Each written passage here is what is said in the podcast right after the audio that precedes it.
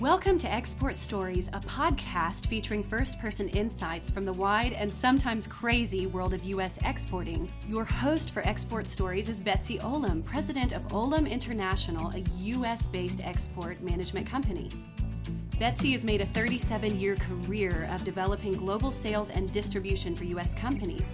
Like you, she loves great stories. You don't have to be an exporter to enjoy the stories we're going to share with you each month. We're so glad you've joined us. Now, here is Betsy to introduce today's podcast. Hello, ciao, bonjour, hola, konnichiwa, ni hao, marhaban, namaste, and shalom. Welcome to Export Stories 2023. I'm your host, Betsy Olam. So, today I'm going to introduce you to a company that offers products with such intriguing flavors as rosehip, chrysanthemum honey, ginger, and cranberry. The company is Koval Distillery, and I'm very excited to speak with our distinguished guest, Dr. Sonat Birnecker Hart, co founder and president. Prior to opening Koval Distillery, one of the largest independent and woman owned craft distilleries in the U.S., she spent over a decade as a full professor in both the United States and Germany. In 2008, she gave up her tenure in hopes of a different quality of life, one that would afford an opportunity for her to work with her husband, give up commuting, and return to the city she loved, Chicago. So uh, we have a lot to talk about. but first, a word from our sponsor. We are all about storytelling here, and there is another story I want to tell you about.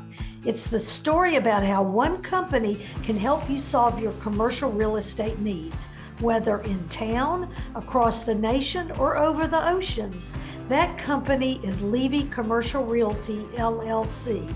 They provide strategic commercial real estate advisory and brokerage services. I'm talking about retail, I'm talking about restaurant, entertainment, and distribution. Levy's clients include local legends, regional brands, and Fortune 50 companies known around the world. You're going to want to join Levy's select group of clients. Their email is contact at levycommercial.com. That's Levy, L E V Y, commercial.com, and I'll post it on our website. Now, back to the show. Now it is my pleasure to introduce our guest, Hello, Sonat. Welcome to the podcast. It's a pleasure to be here, Betsy. Thanks for having me. Oh, this is great. Uh, we're going to begin, if it's okay, with your background story and that of your husband, Dr. Robert Birnecker, before you know before you created Koval. Just a little background. Sure, absolutely. Um, you know, there are many chapters in life, and ours didn't start with a distillery. It started with us having completely different careers. I was a professor, my husband was the deputy press secretary for the Austrian embassy. We were both living in the DC area. Uh, but we were finding ourselves spending a lot of time commuting. Um, you know, our friends lived in a tri state area and they would leave in the same cycle as all the NGOs and, and uh, embassies would rotate their staff. So yeah. it, it didn't feel like the kind of um, environment that we wanted to raise children in. It's a great place, um, but we wanted to be somewhere that felt a little more settled. And so I'm from Chicago. I love Chicago. Luckily, my husband also uh, loves Chicago. And so we decided that we would uh, figure out what that next chapter would be in Chicago. And yeah. so in in trying to determine that, you know, our careers were not going to continue with us in yeah. this new environment. And so it became an opportunity to find something new. And we decided on distilling in part because Robert grew up distilling as part of his chores when he would be with his grandparents. They have a right. distillery and winery in Austria but yeah. it was also something that seemed like it really wasn't being done that much. Uh, there were mm-hmm. very few craft distilleries in the United States when we got started, which was right. tail end of 2007, then 2008 when we first actually uh, used our still In fact, there were under 50 in the entire United States. And when you compare that to a country like Austria, where there were around 20,000, you see yeah. that our distilling industry was very um, focused on just a few companies that tended to make everything that we drank. Yeah. And so we saw that as a great opportunity to Absolutely. make something different. Yeah. And to sort of follow uh, the traditions of his grandparents um, making craft, you know, spirits handmade from start to finish. Yes. So. Yes.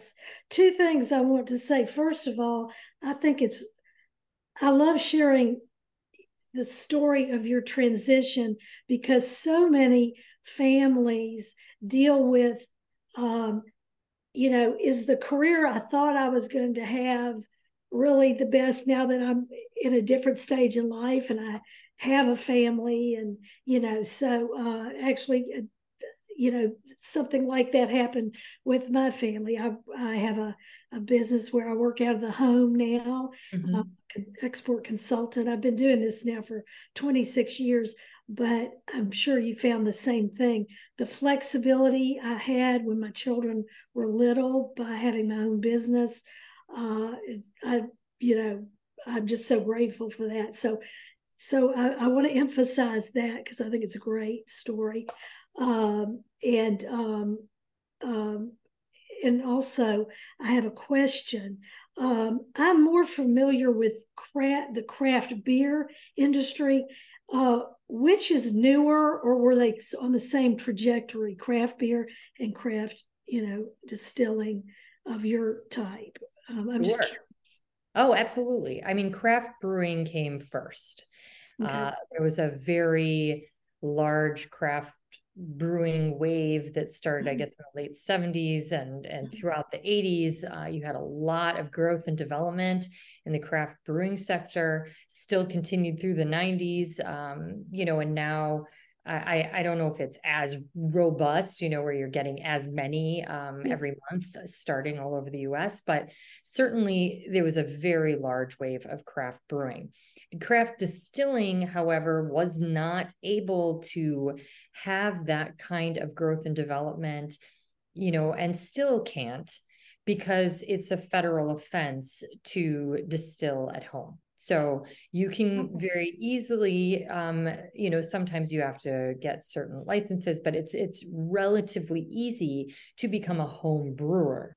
So that kind of grows the industry with hobbyists who decide that they love brewing their own beer at home and their friends and neighbors love it too and yeah. then grows from there but with distilling that's impossible so you have to be really committed. The equipment's incredibly expensive. Yeah. the uh it's it's not you know something that can happen you know in a home environment legally at all. And so there was a large barrier to entry and I would say that there was an even larger psychological barrier to entry because no one was really doing it. There were very few craft distillers, as I said, and they were mostly some small ones in California. You had a few in, in New York, um, but it, it just really wasn't something that was done. And even when we got started, and went to our distributors. I mean, people made jokes, you know, uh, that that about about distilling because they they just could not imagine that someone would just start a distillery like a craft distillery. They sort of it's it was almost at, as if one you know left their career to start a pharmaceutical company. I mean it's yeah, just yeah. not the kind of thing that people just did. So yes. that's sort of the difference. I would say mm-hmm. now that craft distilling has had some time to grow a lot of the laws have been changed throughout the uh, nation, which has been very helpful um, to make it easier for craft distillers. And with that in mind, you you do have more and more um, becoming craft distillers, but I would say that we're still under around five thousand in the entire United States of distillers completely. I mean, so that that includes yeah. not just craft. Right, right. I'm just wondering, and you say laws are changing in states. I just wonder uh, if some of those laws go back to after prohibition or something protecting the liquor industry as opposed to the beer industry though you say beer is easier to make at home but i'm just wondering if there's some of that history there as well. Oh absolutely. And i mean the brewers had to deal with the laws first. I mean they had mm-hmm. to get the laws changed to make it possible to do what they're doing um, but they were ahead of us. It was it was they just um, there were there were more of them and they were able to do it uh, but you know even the the small wineries were ahead of the breweries i mean yes. we don't realize it but the, many states have a lot of small wineries um, mm-hmm. that managed to change the laws even before some of the breweries i mean in illinois there are over 70 wineries and you wouldn't really think that missouri has tons of wineries they even have a university that focuses on teaching how to make wine and yeah. they even have some of the original um, vines from France that even France doesn't have because they burned down um, or due to pests uh, were destroyed. So there, there's a very sort of under the radar wine scene in various parts of the United States um, that don't get as much press or interest, yeah. but they also had to be vanguards in changing the laws and and making things different. For for Koval and for Illinois, we weren't allowed to even have a craft distillery until Koval came on the scene, and we I worked with my uh, House rep and and uh, senator to get the laws changed, and the laws had not been changed for distilling since the the end of prohibition. Yes, so this yeah. was the first change to the law that allowed us to do craft distilling in the sense of having a different kind of legal structure for a craft distillery versus a large industrial distillery. Yeah. It reduced the fee, so thus reducing the barrier to entry. It made it possible for us to uh, retail on site, which was huge, mm-hmm. and also, um, you know, do tours tastings. So these were really big changes that made it possible for businesses like mine to grow and develop. And as one state started to do it, other states, you know, started to do it too. I mean, really it was Wisconsin that was in the Midwest that really had some some great laws on the books before Illinois or Indiana, for example. Mm-hmm. How long did it take you from from the start of okay, we're going to do this to getting the law changed so and getting the license how long did that take you? Well we you know from starting starting we decided to start the distillery uh, in 2007 towards the end of 2007 by 2008 we were up and running and distilling. So that was a pretty quick turnaround. Wow. um, when it came to changing the laws you know there were definitely laws in place that would allow us to distill but certainly not to do retail tours tastings um, have the kind of sort of craft uh, legal framework. Mm-hmm. So that took from, you know, when we started in 2008, uh, I started working on it probably that you know soon thereafter probably 2009 and then we got the law passed uh, and it was up and running in 2010 oh okay great and one last question about that um, i'm asking as a layperson what does craft mean versus not craft versus you know a great question. Yeah. That's a great question. And from a legal standpoint one could say that there's a lot of puffery involved in what the definition is. I mean yeah. you know some some exaggerate their craft status but then again what is a craft uh, brand? So i would say that there are different ways of looking at it one, at least how we are craft, is that we make absolutely everything ourselves. We control our entire supply chain. We are involved with the farmers. We can trace every bottle back to the field on which the grain was grown. We, um, you know, it's all made by us in our facility. Uh, we're not outsourcing any part of it at all. We're not buying from an industrial type major large distillery, um, as a lot of people do. Uh, and so that for us is craft. Also, by law, we are craft in Illinois because we manufacture under 100,000 gallons a year. So that is a limitation placed on craft brands that then allows us to have a different business model where we are able to do tours, tastings, retail, like have a bar, or, you know, a tasting room on site. So that is sort of the difference, at least within the Illinois framework. But because the United States, every state decides its own regulations yeah. for craft distilleries, there is some variation. So some will say that it's craft. I think if it's under 250,000 proof gallons, some will say it needs to be, you know, um, that uh, they they put various restrictions. But I would say that it's generally a distillery that has a restriction on how much they are allowed to produce. Now, when I say that, that also then allows for many other distilleries that don't make it themselves that are basically just a brand. They create the branding they outsource everything. It's it's co-packed in another facility. And if they're producing only a certain amount a year then they're also still considered craft. So okay. it's very difficult for a consumer to understand uh, what is really craft in regard to different frameworks mm-hmm. of understanding craft unless they really know how to read a liquor label. Now, there isn't much information on a liquor label. As you might have noticed, it's one of the only consumer products that does not include any ingredients, which of course allows us to put all sorts of things in it. We don't. And of course, Koval, we list our ingredients, which because it's very easy. It's just for our rye whiskey, rye. 100%. But but you are legally within the United States allowed to put things into alcoholic beverages and not tell the consumer, you know, whether that is a certain amount of sugar or certain amount of you know uh citric acid. I mean there there are a number of things caramel coloring um these are all things that can land in an alcoholic beverage and the consumer won't know.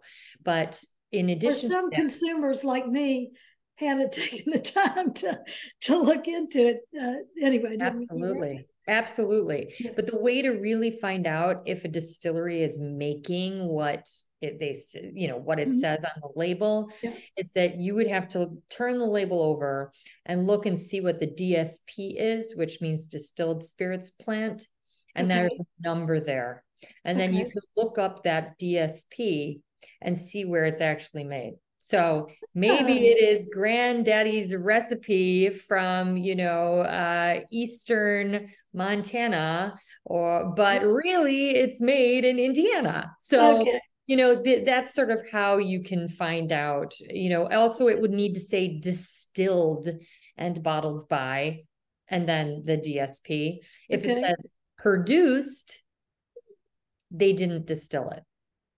Oh, see, so really good. These are little little tricks, but you have to know it in order to be able to, right. you know, use it to your benefit. So exactly. Um, that um, uh, maximum that you're able to produce does that include products for export? Yes, it's everything. we need to change that. exactly. export. So they need sure. to have a separate uh, quota or whatever. I love it. That's a great idea. Yeah, I'm saying it here on this podcast, and we're gonna. There you go. I'm ready to go to DC. okay, I'll, I'll, support you because um, uh, that's just not right. Yeah, no, for sure. I, I agree. It doesn't benefit right. the US at all right. in that sense. Exactly. Yes. So now um, let's talk a little bit of just tell us about your products. Uh, sure. I mean, I'm going to I'm going to post your website, but I'd like people to hear about what you offer. Absolutely. So we make all organic and kosher spirits. Uh, we are primarily known for whiskeys uh, such as bourbon, and rye whiskey, although we make a number of other unique and fun whiskeys using alternative grains such as millet, oat. We also use a lot of unique finishes such as an Amburana rye which is a rye finished in an amburana barrel, for example. Um, and then we also make gins. So our our main drivers in the gin category is just a dry gin, uh, which is overproof, so 47% alcohol by volume. And we make a cranberry gin liqueur, which is sort of our answer to the Italian aperitivo culture, uh, uh-huh. which can be mixed beautifully with sparkling water, sparkling wine. Um, And that is, you know, uh, so so basically our main drivers worldwide would be the bourbon, the rye, the gin, and the cranberry gin, with a few exceptions. Yeah, yeah, really, some really interesting. And we and as you mentioned, we make some fun liqueurs and some brandies too. So yes. very cool, very cool. Yeah. All right, so as owner and president, how have you led the company to where it is today? I mean, we talked a little bit about what you had to do to get going, but but what have you done since then? I'd, I'd love people to know. Oh, absolutely. Your success story. Sure, sure. I mean, a lot of it was about trying to make sure that we are known in our own backyard, uh, which is, I think, the number one important thing to accomplish uh, when growing a company, uh, at least our kind of company, liquor company. Um, but then our strategy was one of distribution primarily. So there are a lot of uh, craft distilleries in the United States who have very different business models.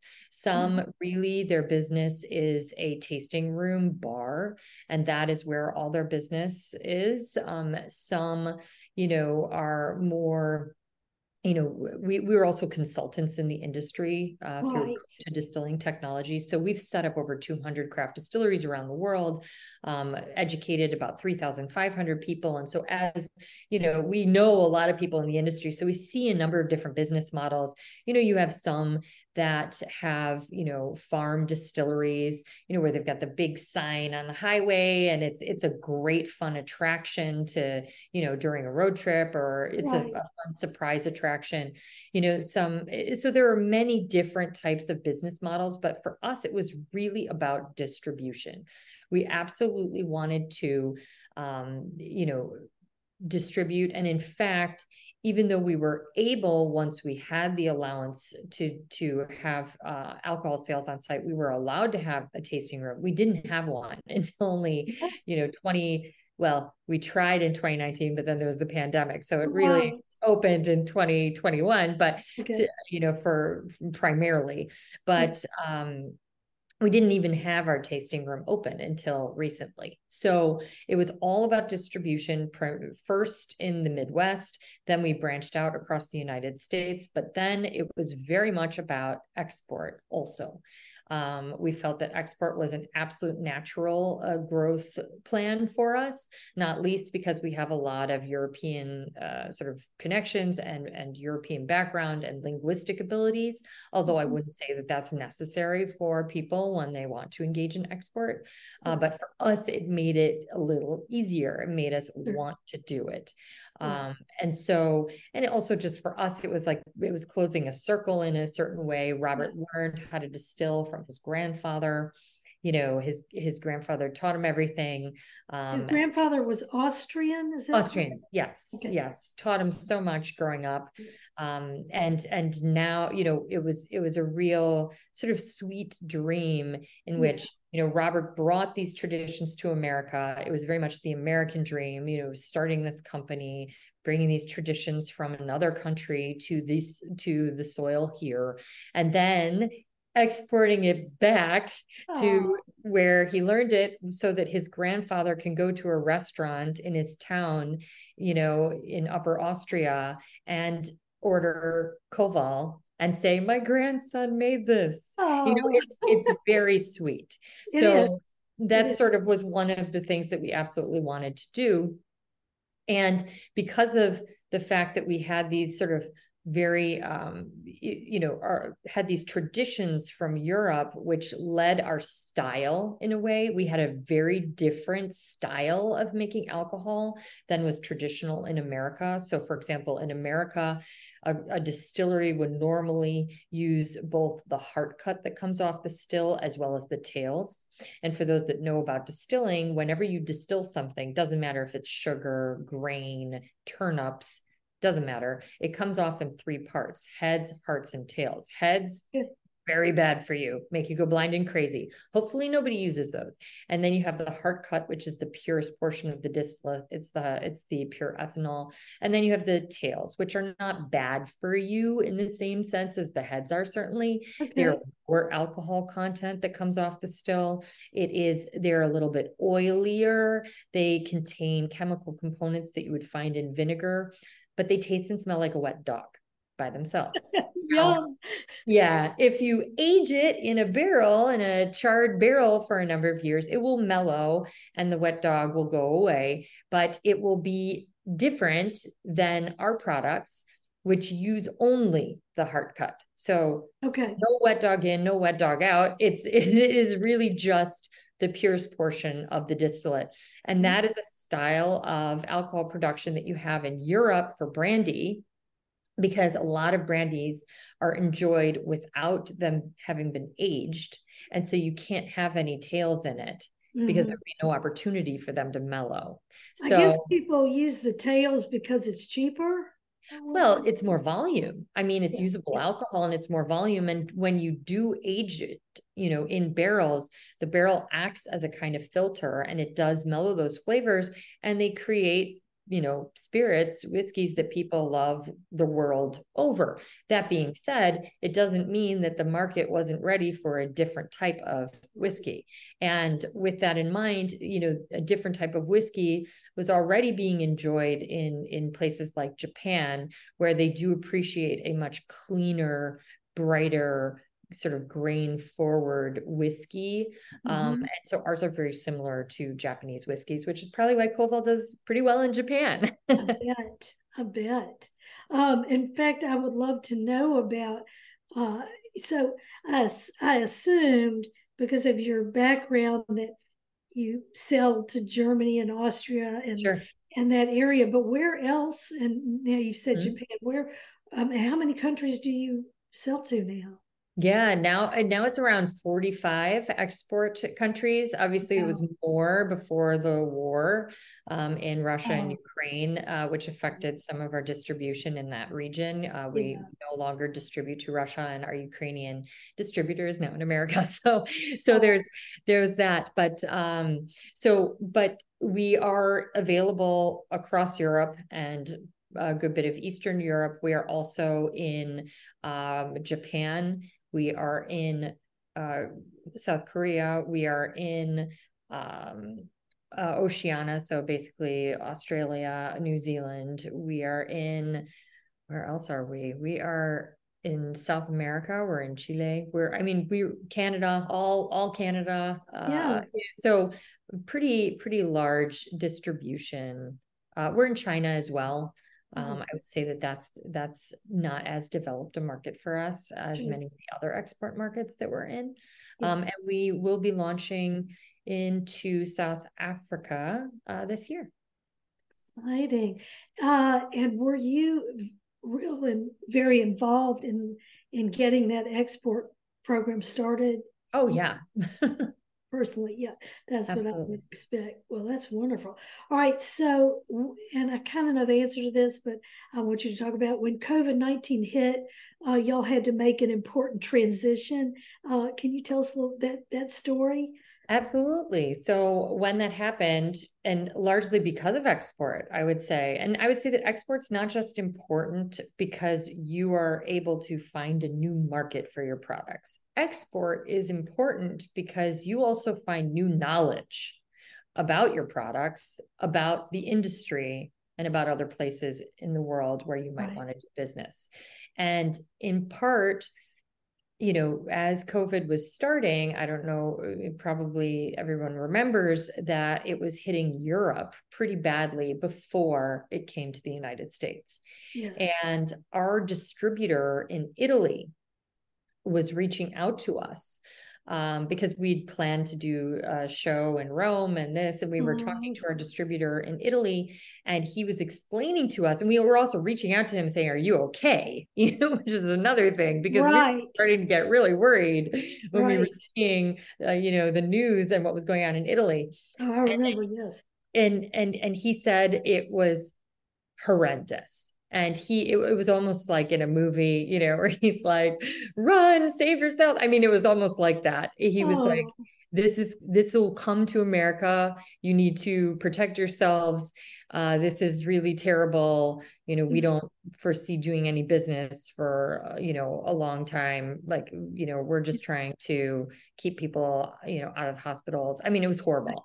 And he sent us this very foreboding email and we were reading a lot of European newspapers, and we sort of started seeing that that there were some European distilleries making hand sanitizer for their you know for the people because right. uh, there were shortages in Europe, and we started Gosh. thinking, hmm, our Italian distributor is probably right that this is coming. There will probably be similar issues. I remember reaching out at the time, you know, to my alderman and to the mayor, uh, the mayor's office.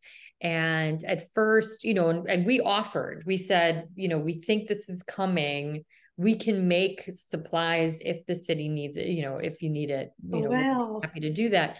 And they they said no i think we're good for now. I think we're good. And then and then like two weeks later we were talking to them. They're like oh actually you know and so they were very happy you know and they were also going to help me get the um licensing. So the the city and the state actually were very helpful in trying to help us get the licensing to be able to do it because it wasn't legal a distillery in the United States was not legally allowed to make alcohol that wasn't for consumption. Right. And so when they realized that this was actually necessary, they were very, very helpful in, um, you know, working with the TTB and the FDA to try and make sure that we would have those allowances. And when we did, we shifted as soon as we got the allowance we'd already prepared because we sort of assumed this was going to happen.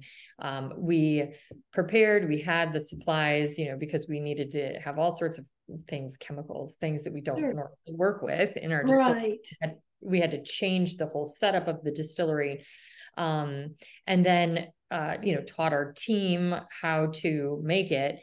And we thought what we would do at first was just make, you know, a, you know make a few runs of it yeah. and donate it and then go back to whiskey and then we realized very quickly after we did that mm-hmm. um, and the chicago tribune wrote an article about it um, we started getting calls from all over the united states literally i mean i'm oh, talking hospitals police departments fire departments I, I mean especially nursing homes I mean, especially nursing homes. Oh, um, falling. We had directors of nursing homes crying. It was it was horrible. And oh, so no. all of a sudden, my team, which was very much in the business of joy and fun and party and great conversation over wonderful cocktail, be, got into the business of almost, you know, uh, trauma center type work where they were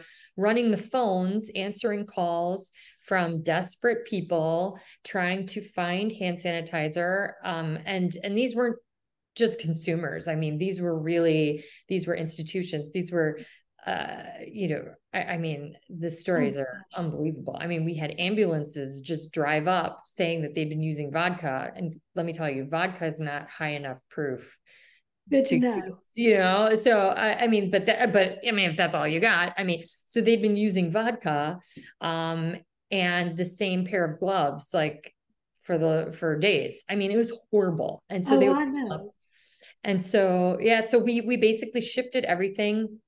We donated um, to all the hospitals, the uh, the every single ward in the city of Chicago, to um, all of the frontline workers. Um, and we were donating, donating, and then people were helping us by um, helping us buy the supplies so that we could keep donating because we were running basically the entire distillery without, you know, selling our alcohol. Exactly. it got to the point where um, you know, we had to start doing some business with it as well. So then companies were reaching out to us. So we would sell business to business hand sanitizer. We, you know, we sold to the railroads. I mean, I remember people would put their logo. You know, I mean, I remember uh some place, some hotel or something gave them out with their label. It was somebody else obviously was making it. So yeah. Right. Yeah. But I remember I remember when it really became clear, and I remember going everywhere trying to find hand sanitizer. I found it five below had these big bottles. Right, right. And, uh, but yeah, it was that's a wonderful story about, you know, just part of what you've done in your community. And I know you've done other things about well and, and we didn't do it alone. There was no way to do that alone. Literally we had the help of so many other companies that donated bottles that donated um, items that donated um, time, you local restaurants that would come and bring food for my team. Um, mm. I, you know, local elevator company, uh, you know, Kone that that donated uh, uh, their truck to help deliver um, to various hospitals and nursing homes, as well as uh, you know one of their team members to drive it around.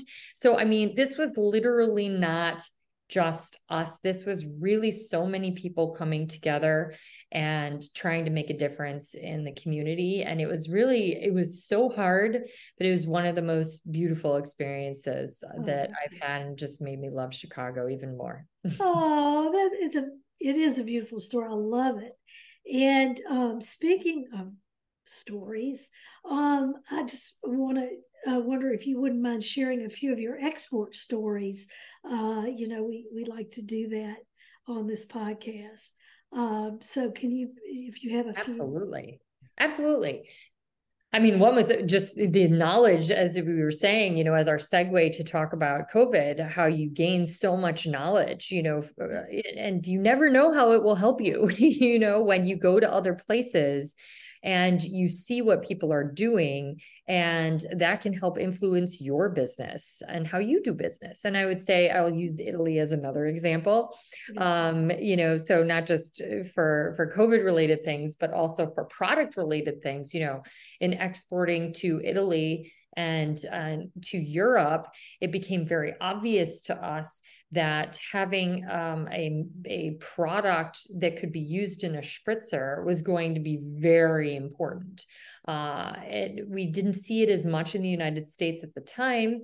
You know obviously now you have big brands that have come over and you see them all the time. But but uh, we wanted to make something. And so it became sort of an inspiration for us through our export into Europe to then create another product that we made for you know the United States and now also export all over the world. So I feel that that is some the, some kind of there's such a synergy in business as long as you know you're keeping your eyes open and you're seeing what's possible. It's not just about shipping the pallet. Right. There's so much more that goes into it. Right. I would say also with regard to export, as we we talked a little bit about Japan earlier, mm-hmm. I would mm-hmm. say that Japan is an amazing market to enter, but it's it's it's one of these markets where I feel you know, if you are willing to invest in the market and invest in having somebody in the market that understands, you know, the the culture, the language, the business environment, you know, to give suggestions as to what might work or what's trending. Uh, you know, exactly. these things are very important and they've been very essential to us in growing our business in Japan. We do have a full-time market manager in Japan and we found that that has been especially especially important for doing business there. Yeah. Um, and you know also with regard to export stories i mean here's a cautionary tale is that i would say that for anybody interested in export you know and also particularly you know in well, I would say probably any industry. I, so I can't really speak of any other ones, but I would say about any industry okay. is that one really has to do one's homework, you know, when it comes to finding the right distributor.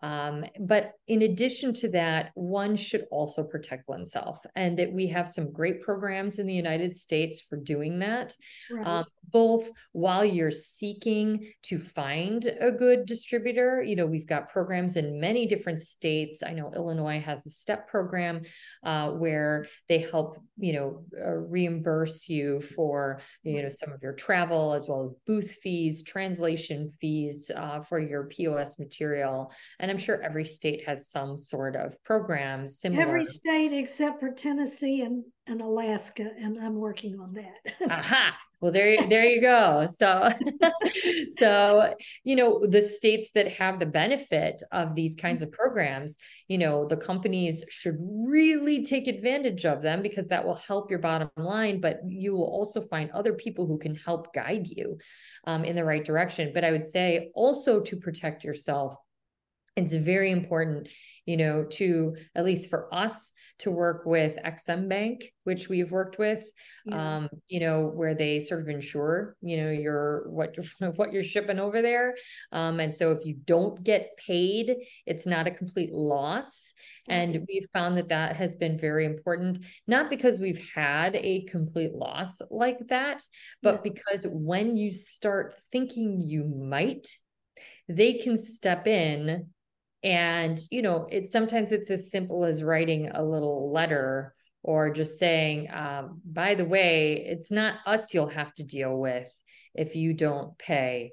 Right. It's the us government. Right. so it helps. It um, does help a little bit. and without naming any names or anything have you had experience where and i'm sure you have because everybody has of somebody purporting to be someone they weren't, you know, that wanted to be a distributor is really a total mm-hmm. bakery well, or something. Yes, but we've never gone with anyone like that. So yeah. in doing our due diligence, we've we've been able to vet people and we've figured out, you know, ah, that's definitely a bit of a charlatan over there, or or um, they seem a bit too dodgy. So we've we've avoided those types of characters, but they're certainly out there right. and they're fishing too, which is really not good. Um, we've had other types of problems. Uh, we've had trademark problems and where we've had people try and steal our trademarks our branding um, mm-hmm. you know the kinds of things that are very difficult to you know you can try and protect yourself but you can't really avoid these things if right. they're going to happen they're going to happen and then you just ha- kind of have to deal with it you can protect yourself by registering your trademarks which we have but even then you can have someone rip off your design and you find out very quickly that it's really a 50 50 chance that you'll win that kind of a lawsuit. And their, and their courts. I mean, depending right. on the country, in some courts, it's just yep. so. Um, and I assume the Department of Commerce has their like local offices are helpful in advocating against or or researching or or whatever. Have they been helpful in in those situations? Somewhat, yes. Yeah. But I would say that we've we've um yeah, we've we've done a lot of it ourselves. Yeah. Wow. Once well, it gets to a certain level, yeah, you're kind of on your own. Listen, I just want people to be aware.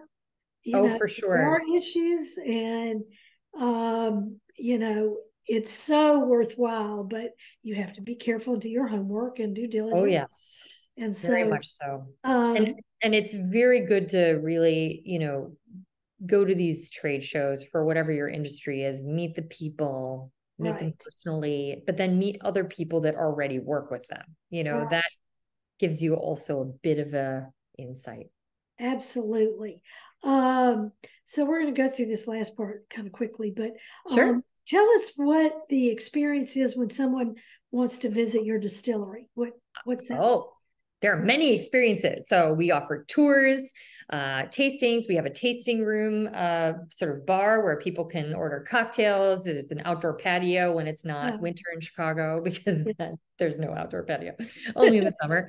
And uh, we also do all sorts of classes, you know, holiday related, uh, you know, um, marshmallow and and hot chocolate with bourbon type oh. thing. I mean, oh. there's there's all sorts of stuff going on at the distillery. But in general, anyone that wants to come visit us, we do offer tours during the week. Also on the weekends, one can register online um, and come to the tour, and and any classes are also listed um, on our website, oh, events, oh, classes, everything. Well, we'll we'll link to that so people can find it, and that's where I'm going next time I come to Chicago. Absolutely, so, absolutely. Okay, this is my last question. This sure. From your biography, you have been inducted into Disciple d'Escoffier. I'm saying it wrong, but what is that? I'm so curious. Yes, that is a French organization for uh, culinary, I guess, specialists you know it's it's not just um, restaurateurs or chefs or but it's anyone in sort of the culinary world that oh. they feel have made a special impact or done have done something unique or interesting so my husband and i were very honored to have been inducted into that order and um, it's it's it's it's just a real honor and privilege congratulations i think that's thank so you cool. Well, I mean, we could go on and on because this is so much fun to talk to you, Sonat. And Thank I love you. the subject and I love what you're doing. And I love what you're doing for export. So, you know, thank you so much for sharing your story. Um, this was really great. Absolutely. And one more little tidbit anyone that's interested in getting started, I would say start with the DEC you know, I do believe every state does have a DEC. Am, am I right? They do. Oh, yeah. absolutely. Some have more than uh, one. District right. Export Council DEC. Exactly. And and the District Export Council, they are business owners uh, like you know me and and my colleagues and people who um, are engaged in export and know about export and want to help other businesses achieve success through export. And they can start connecting the dots to other further you know um, help. But i think that's a great place to start for anyone Great. I'm so glad you said that. Absolutely.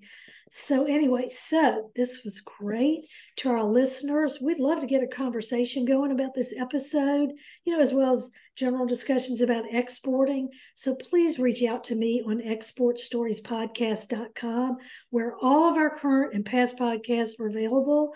Like I said, I'll be posting contact information for Koval Distillery on their episode webpage. And you can ask questions or post comments there. Or we're also on Facebook and LinkedIn.